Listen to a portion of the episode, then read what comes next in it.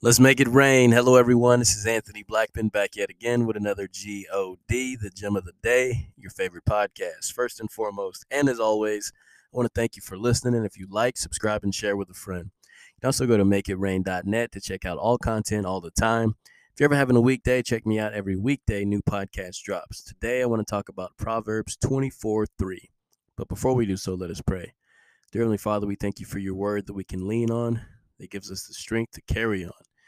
We thank you in all these things. In Jesus' name, amen. With that being said, Proverb 24 3. Now, there's a couple of verses I want to read after this, but this one in particular stood out. Now, keep in mind before I read this that in the New Testament in Corinthians, it's talking about how Jesus Christ became wisdom for us by God. So Jesus Christ became wisdom. Starting on verse 3 in chapter 24 of Proverbs, it reads Through wisdom a house is built, and by understanding it is established. so nice, I got to read it twice. Through wisdom a house is built, and by understanding it is established. It goes on to say, By knowledge the rooms are filled with all precious and pleasant riches. A wise man Yes, a man of knowledge increases strength. For by wise counsel you will wage your own war, and in a multitude of counselors there is safety. Wisdom is too lofty for a fool. He does not open his mouth in the gate. I'm going to stop there and let that sink in. Keeps talking about wisdom. Once again, I said the New Testament tells us that Jesus Christ became wisdom. So when it's speaking about that, it's talking about Christ.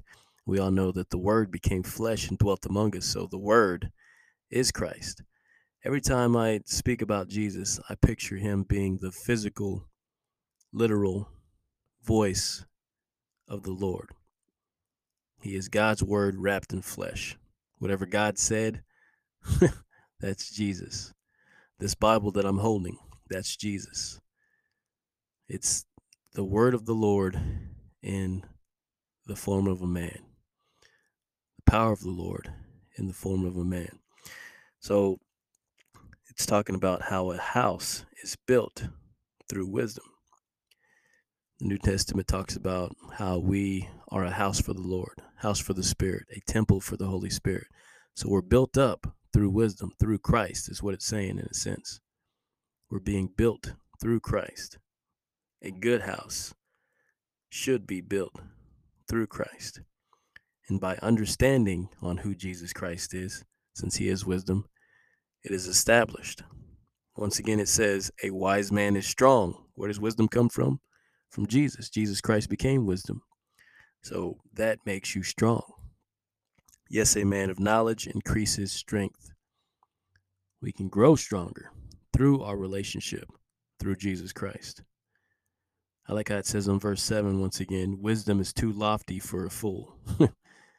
it's too much for someone who lacks the understanding of who Christ is. Since he became wisdom for us by God, it's too much for someone who doesn't understand, who doesn't believe.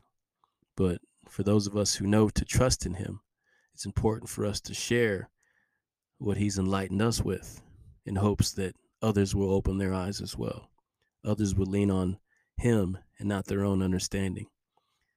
And they too will gain the strength that the Lord provides. So think about that. The GOD, God bless.